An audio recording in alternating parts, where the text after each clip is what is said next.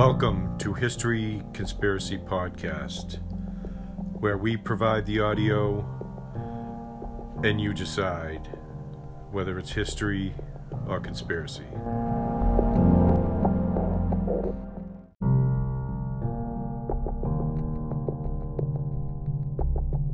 When Marina and Lee Oswald returned from Russia, they were befriended by George and Jean de Mohrenschildt. This mysterious couple befriended them in Texas in the year leading up to the assassination.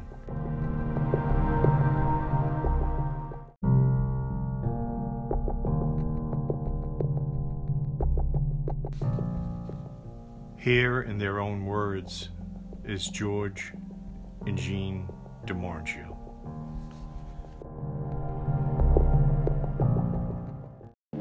we met Oswald uh, uh, about uh, in in the summer of last um, 1962, when we heard that there was a young couple who arrived from Russia and were in very difficult financial condition. So a friend of mine and myself drove to Fort Worth and uh, found this tenement house where he was living near Montgomery Ward and were giving either crib or um, playpen or clothes for Marina. For instance, people were so wonderful that I believe she had close to 100 dresses in her wardrobe.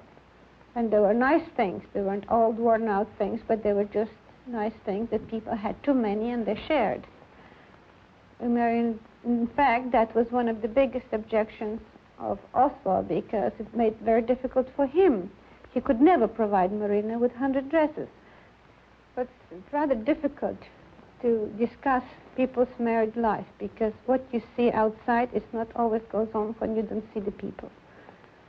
But from what we knew, they weren't very happy. But for some particular reason, they both didn't want to leave each other. And uh, we found out that uh, Oswald was beating Marina. Well, Marina spoke to me a few times about their actual married life, and she was, in a way, complaining that he was, was not aggressive enough and he was not interested enough in sex, and quite often he would prefer reading or prefer just to do more work than attend to this. On the other hand, with her, it was quite important, and she was, she definitely felt lack of it. So that could be also one of the problems. She teased him about sex, and she teased him about uh, other little different things, about how he works, that he doesn't attend to this and he doesn't attend to that. And uh, all these things should never be done in front of people, because it's the worst thing you can do to your husband, to say something publicly, even with the friends or with people you're supposed to know, but especially sex. I don't think that should never be mentioned. And that could be a very big point with him. He was, hu- he was humiliated by it, definitely. I had the impression that he was in love with Marina and uh, that on his side there was no unhappiness. What happened? What's the thing uh, I remember now? That he did not want Marina to learn English, maybe because he was an intensely jealous person. He did not want, want Marina to communicate with other people. Make Well, one of, uh, one of the things struck me quite uh, odd. Uh, finally, we were talking to him. He was forbidding Marina to smoke outright. I was trying to explain to him that this is modern times. Women do smoke, providing they smoke moderately. There's no harm in it at all. The worst thing he can do is forbid her smoking. And I believe I convinced him to permit Marina to smoke, which was very happy. And she said once that, yes, she smokes and it's all right. Then all of a sudden, we dropped by one evening to visit them, and then she went in the kitchen, and I, she came back quite upset. I said, what happened? She said, he just took cigarette out of my mouth and put it out on my shoulder. What Yeah. happened actually, you know, that I was standing there on the balcony and my wife and Marina were looking at the rifle which was inside of a closet, you know. And Marina said to my wife, look at that idiot, he has a rifle here. Instead of, uh, instead of buying food or necessities for our home, you know, he bought a rifle. And uh, that's what I just overheard, but I actually did not even look in the closet, you know. And it seemed to me like such a ridiculous idea for Oswald to buy a rifle when he needed money so desperately, you know, that uh, it's, it's was, it was just a big joke, you know. So we all start laughing how crazy it is, and then at a clear sky, George had a peculiar sense of humor sometimes. He said, did you take by any chance pot shot, pot shot at Walker? And we all laughed at it like a greatest big joke, like nobody thought anything of it at all because we never thought that anything like that could happen. And later on, from reading the papers, we heard that that's exactly what happened.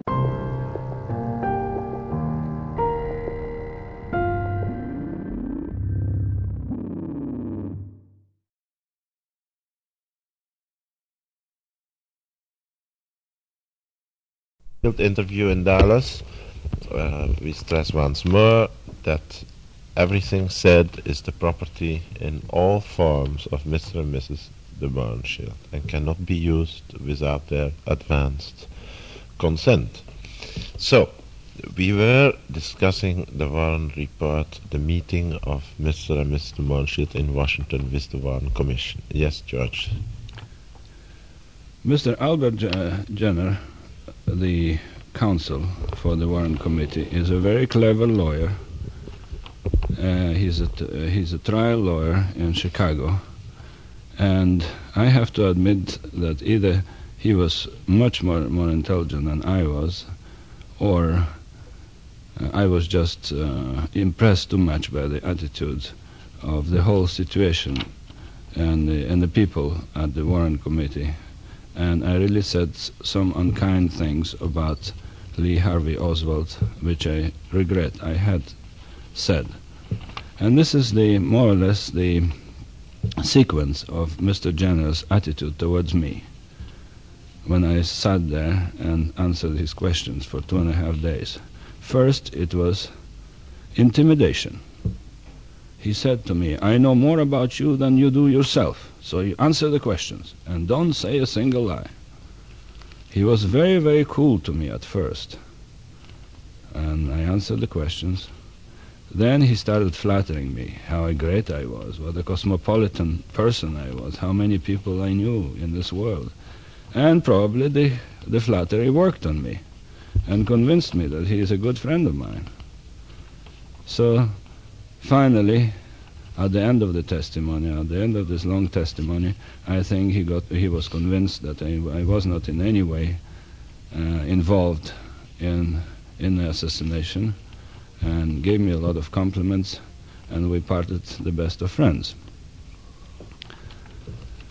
At the, at the end of this testimony, I told the counsel of, of the harm this affair had done to me in Haiti, and he hurried to insert a statement that, was, uh, that I was naturally above all suspicion. I said also, I feel that having helped the Oswalds is considered by you as immoral. Not at all, concluded Mr. Uh, Jenner. You did all right. Keep living the life you led. it cannot hurt to help other people. Then there was half a more day long day of testimony for my wife, at which both she and our dogs were present. The Manchester, our little two Manchesters were there at the Warren Committee report, not as material witnesses who had known and liked Harvey Lee Oswald, but because Jean refused to leave them alone in the hotel. Um, George, is this the moment you want Jean to? Yes, um, uh, one more question I would like to ask you. Somewhere uh, along the line, Lee Harvey Oswald asked you a pointed question like, uh, okay, George, what is your political philosophy? And you gave a reply, I think, which Mr. Jenner of the Warren Commission amended with a remark of his. What was exactly that incident? Well, I told him that I let uh, my my political uh, philosophy is live and let live. Uh, let people do they want they want You if they don't harm that. the others. And uh, I think that generally speaking, Mr. Jenner agreed with my point of view. No.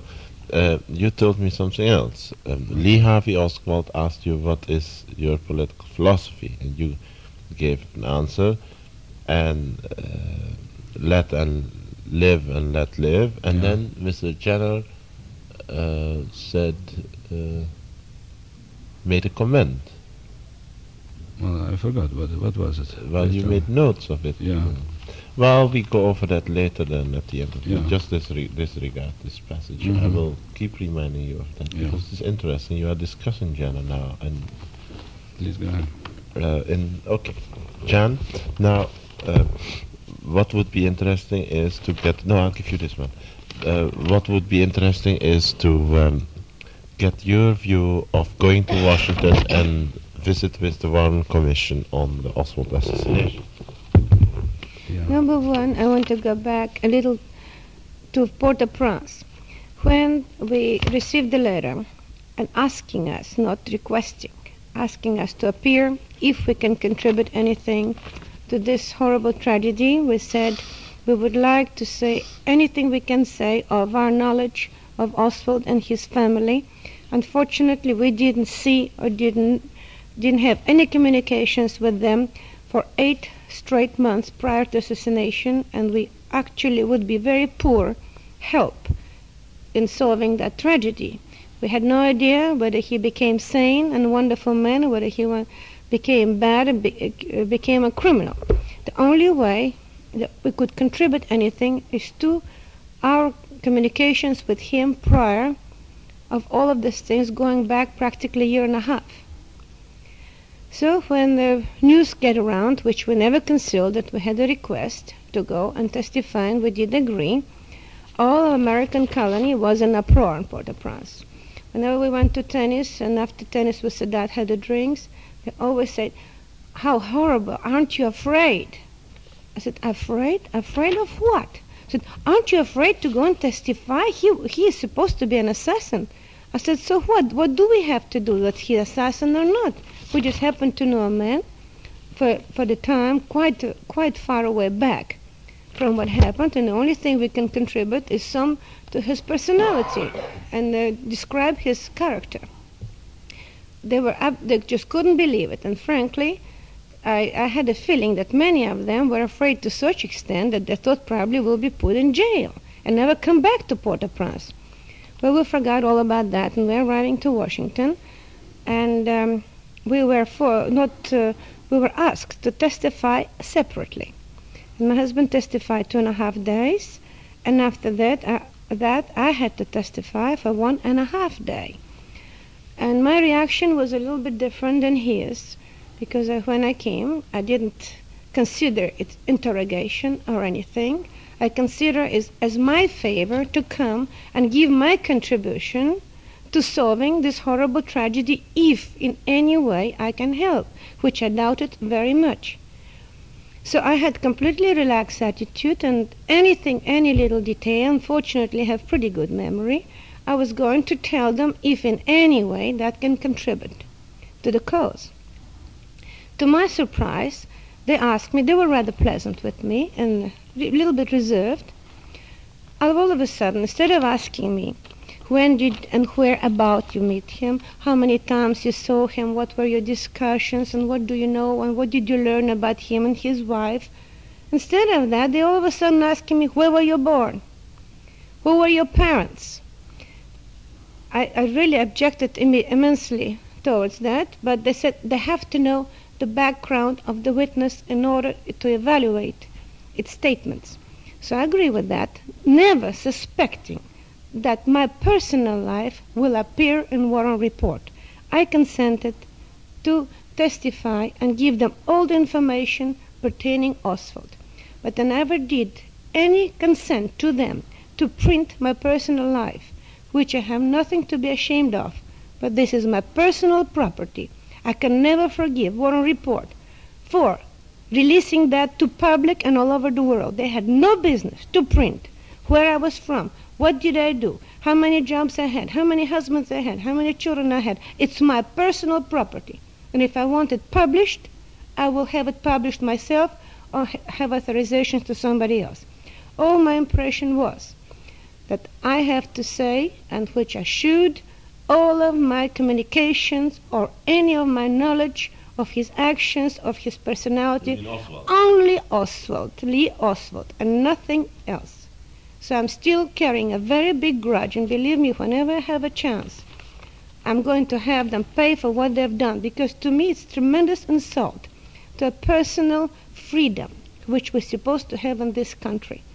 That's why we are here and not in Soviet Union. And I respect personal freedom and personal property not to be touched by anyone unless consent of a person is given. Now, Coming back to the to the environment report. To Yes. No, so we start talking, and I tell them, of course, I have nothing to be ashamed of. I had, in fact, I'm quite proud, nothing sensational of my background. My father was a great man. My mother was a very nice woman. I had excellent childhood in China. I came to United States because I chose United States. I could have gone to Europe, but I, the freedom in United States and a constitution that we had appealed to me, and I wanted a new world. I was brought up sort of in Europe- European ma- matter, uh, um, European uh, manner, and uh, I was sort of tired of it. I want something new, new, new, and that's why I chose United States and came with the best belief that I'm going to have complete freedom of judgments, fate or no fate. It will be my personal business, and nobody is going to try to impose it upon me. Well, I found, к сожалению, with uh, to, to my um, Regret. s- regret, I found that it not always worked like that. Sometimes it did. But at any rate, after I gave them all of my background, we went to subject of my meeting Lee Harvey, and of course, we never even discussed a testimony with my husband. He never read mine, I never read his, but it completely coincides 100% because whenever you say the truth, you don't have to remember. There was no problem with that. Then they finally, on about second day, they wanted me to identify the gun. So they brought the gun out, my little dog was there. He sniffed on the gun. I said maybe he can know more about it because by smell he can say it's the same gun or not. But I cannot possibly say that was the same gun. It looked just about the same. The rifle, I mean, looked just about the same, but I never touched it. I never handled it. So I have no way. I said, why don't you ask his wife whether it's the same gun or not? Because she probably dusted it. She probably handled it, so she can tell you much more in order to identify, identify that was the same gun. Did you feel in your testimony for the Warren report that you uh, defended Lee? Uh, did you also have the feeling, like George had, that uh, when they questioned you about Oswald, uh, they did so as if they had already made up their minds that he was guilty? Uh, did you feel you had to, were you free to express your opinions as far as to bring also sympathetic angles of his character out or knowing him? Yes, they were they were not as strong as they were with my husband, but definitely there was an air that there were no way out. How do you mean? That he supposed to be the assassin, and no That matter what, that was the feeling we had, and they practically they were not very happy with whatever good was ever said about him. How did you notice that? It's just a feeling. Mm-hmm. That was dislike in their faces when something nice was said about him. And frankly, we were very fortunate because we were interrogated much later than the other people after they were interrogated immediately and they were bewildered, they were frightened. When we faced Warren Committee, we were completely cool and we were not excited because in excitement people did say, and we know lots of our good friends said things that they didn't mean, because they were too frightened, they were too excited or something. We spoke completely indifferent, just trying to bring facts of whatever we could recall of our relationship to Oswald. But definitely I had a feeling that whenever anything kind was said about Oswald, they were sort of displeased. It was not completely said in so many words, but the feeling were not, uh, uh, how I say it, they didn't, didn't uh, they sort of didn't agree, but they didn't say so. Because all they wanted to know and to hear what we have to say about the subject. Frankly, the whole thing, calling us to Warren Report, spending all the money, and bringing us in, and taking us back, and dragging our little mutts, the little doggies there. And uh, I'm sure they did quite a lot of research, FBI, CIA, and whatever else they have. All of that money were completely wasted. I told them so. Why don't they go to New Orleans? Why don't fi- they find out who were his acquaintances and what was he up to in the last few months prior to this tragedy? Instead of covering all it up and spending all the money of digging in in the backgrounds, for instance, like ours, or the backgrounds of anybody that ga- came in contact with him in Dallas. This is so far removed, was complete waste of time. I had sort of a feeling that they just wanted to fill in the pages with some kind of nonsense mm-hmm. Instead of actually digging in and find out. We even had a fight. I had a personal fight with Jacqueline's mother in her I'll house. tell you about it later. Okay. Oh, it mm-hmm. comes into Yeah. It's okay. Because I did believe and I wanted one thing in the world I wanted to know what rat did it and I'm insulting the rat when I say that. Who could possibly who could possibly commit such crime? This was the president for the first time in a long time was a young president completely not interested in any material possessions because he had them all with the bright brilliant ideas and going forward he was the hope not only our country but the hope of the world. Uh, Jean, may I interject Yes. here a minute? Um, um, I think we have covered uh, Yeah. A great deal of your impressions of the Warren report. May I And add I now? thought uh, it's a good moment to let uh, George get back to his uh, script. Now I remember a few details about the interrogation, and of course, it covers so many pages that it's so hard to remember what it actually said. But it's there for anybody to see. For instance, uh, Consul Jenner asked me why Lee liked you so much, and he liked only you. Why, why didn't he like the other people? Well, I said I, did, I didn't have the slightest idea. So, uh, so Jenner suggested that maybe because I was a strong person. Uh, that was very hard for me to say whether I was a strong person or not. I answered this. Maybe he identified me as some sort of an internationalist, an American internationalist. And Jenner said, maybe you are. Um, you and your wife, said Jenner, were the only ones who remained uh, Lee and Marina's friends. Well, I said, I ca we, we are not defending ourselves for having seen and helped them. To us, Lee was always hospitable, and he was very responsive to our kindness. Then, at the end of the testimony, uh, Mr. Jenner brought out the letter which I wrote to Mrs. Hugh Auchincloss, the mother of, Jan- of Jacqueline Kennedy. And I quote what I wrote to her. Since we lived in Dallas permanently last year and before, we had the misfortune to have met Oswald and especially his wife Marina. And I continued, the possible reason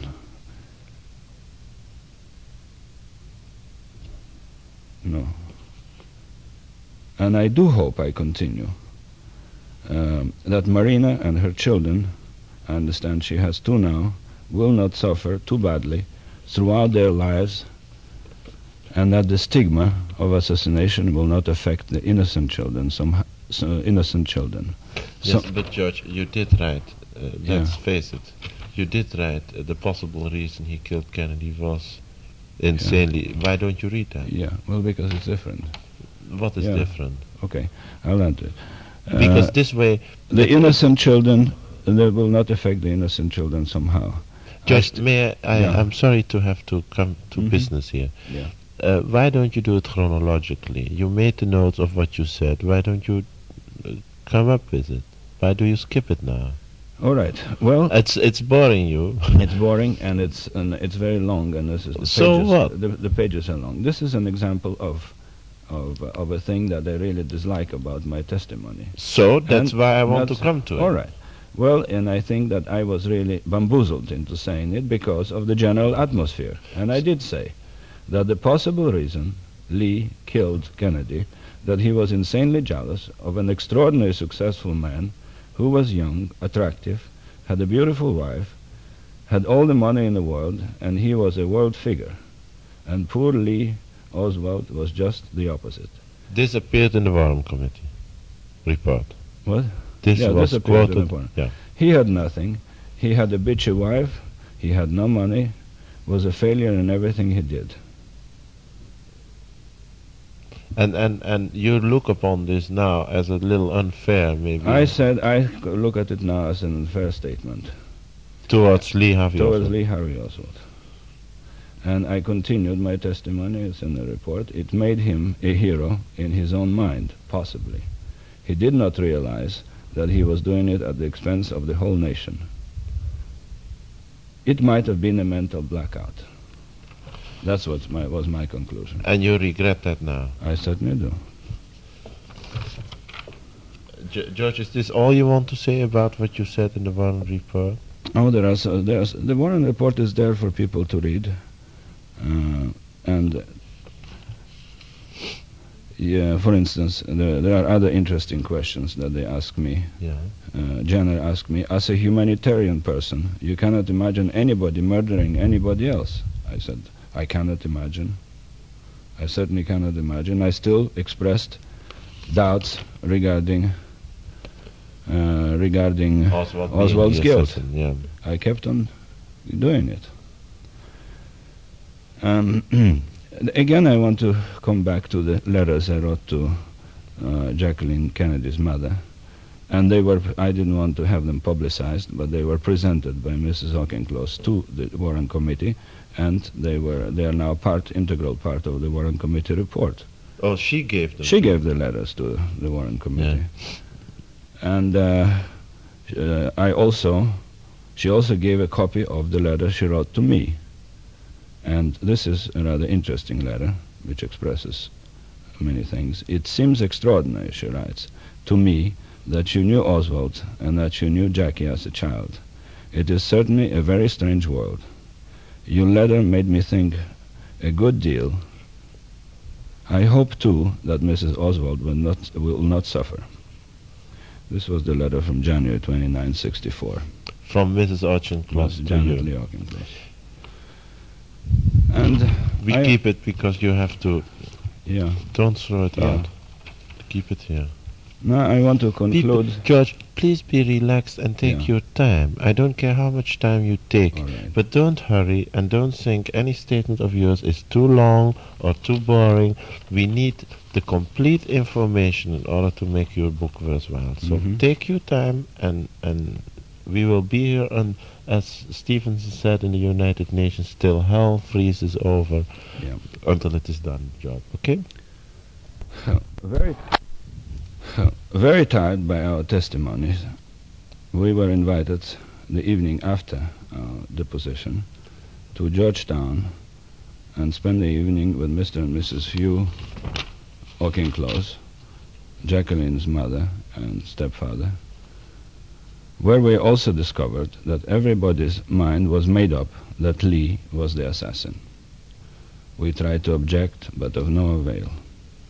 Both my wife and Janet Auchincloss finally cried together, one over the death of her son-in-law, another over the loss of a president whom she loved and admired. Uh, Jean, you want to come in here about uh, your conversation? One moment, George. Let Yeah. let Jean re- recall it in her own words. But the one thing struck me. She was actually a mother. Mrs. Auchincloss was um, mother-in-law of Jack Kennedy, and I was complete outsider and complete stranger. She didn't want any investigation. She didn't want to know who killed Jack, why and what for. All she kept on telling me that Jack is dead and nothing will return him back. I had entirely different opinion. Just because he was such a great man, and just because he was my beloved president, I would turn every stone on earth to find out who did it, and I want to make sure that that person, it's even too much to call it person, should be punished. Because things like that have no right to go on this earth be unpunished. Thank you. And actually, you got into a fight with Miss Auchincloss about it. It was not exactly a fight. It No, was no, discu- we were we had a disagreement or argument, and I couldn't possibly understand how the person, a woman, being so close to the man that was so killed so horribly, having no interest whatsoever to continue investigation and finding a person who did it, and he here's complete outsider, but just happens to be to know how great that man was, wanted the justice to be brought and showed to everybody who actually did it. Thank you, Jean. Uh, George, may I once more say, take your time. Don't Yeah. throw any material out, huh, because uh, we have the time. And the, At the end of our conversation at uh, Mr. and Mrs. Hugh Auchincloss's house, to my surprise, Mrs. Uh, Auchincloss told me, My daughter Jacqueline does not want to see you ever again because you had befriended her husband's assassin. So you see how their mind was made up. That's her privilege, I replied, and we left the magnificent house with its millions of dollars of art treasures and thought of Harvey Lee Oswald's poor and tragic life. Fortunately, the Haitian government was reassured by the Warren Committee, and we did not have much trouble anymore. But we did have a lot of trouble later because of the wrong interpretation by the press of my friendship with Lee Harvey Oswald. We cannot even give here a resume of incongruous theories that have evolved in feverish brains of some writers as a result of this Warren Committee report.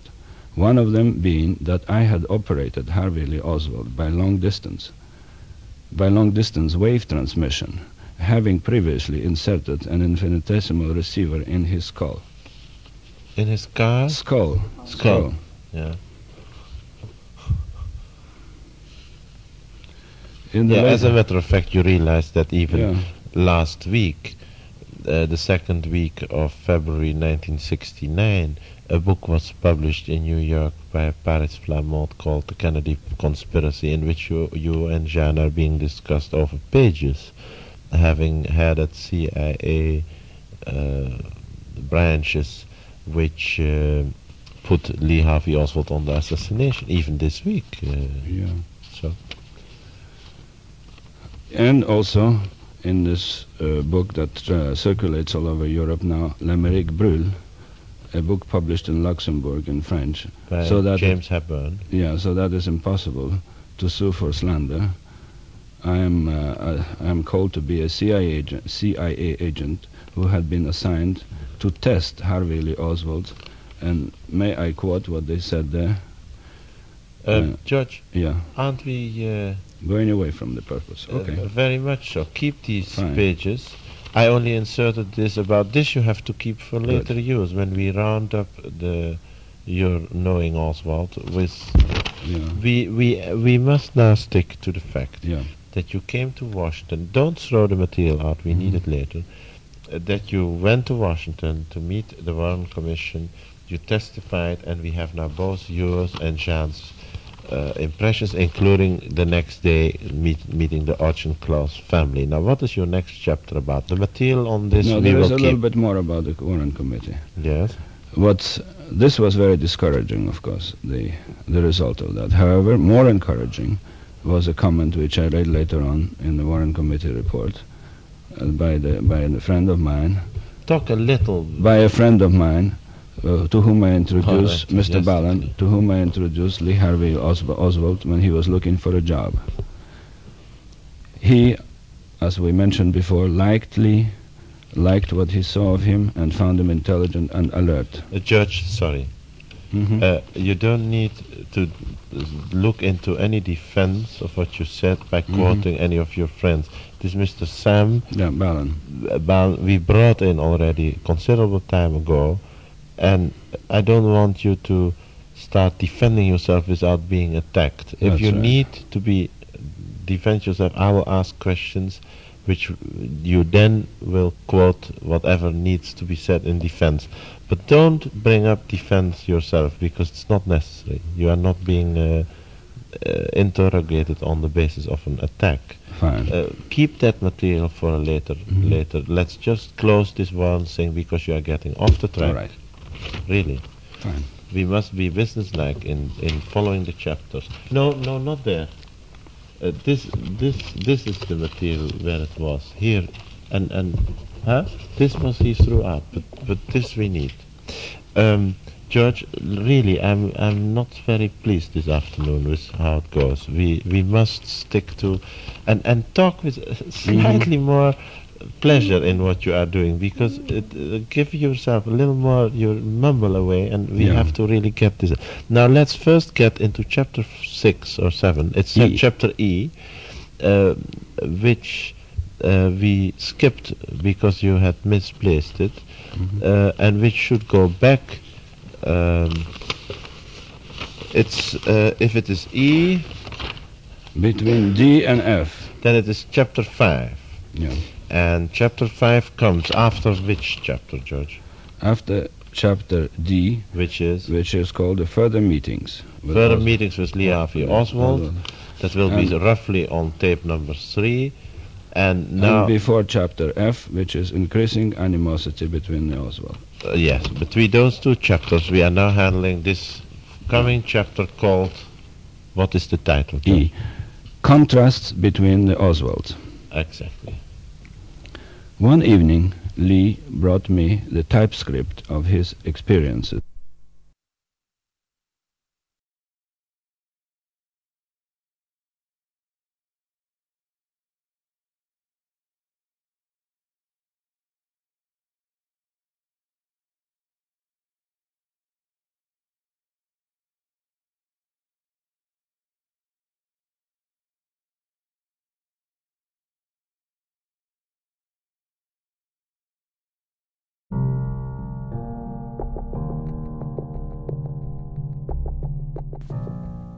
In 1977, as part of the House Select Committee on Assassinations, investigator Gaeton Fonzi went to interview George de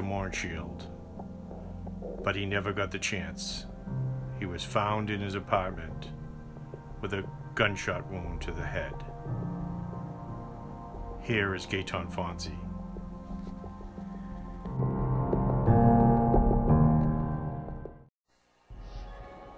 The most puzzling death of all was the apparent suicide of an Oswald associate, George de Mohrenschildt. Now, what brought the Mohrenschildt to the attention of uh, the committee was that um when Oswald returned from Russia, Oswald uh, supposedly was this uh, lower class guy who uh, was a working stiff, as it were. De Mohrenschildt was a social figure. He was very much involved in Dallas society. And yet, de Mohrenschildt's relationship with Oswald seemed to be very close. His ex-son-in-law said if anyone could have been involved in, uh, with Oswald in the assassination of President Kennedy, it was de Mohrenschildt. And so it was intriguing. We were interested when the House Committee was formed in questioning de Mohrenschildt. I received a call from a friend in Dallas, of all places, a journalist, who told me he had just gotten uh, the news that the de Shield had committed suicide. Put a shotgun to his head and pulled the trigger.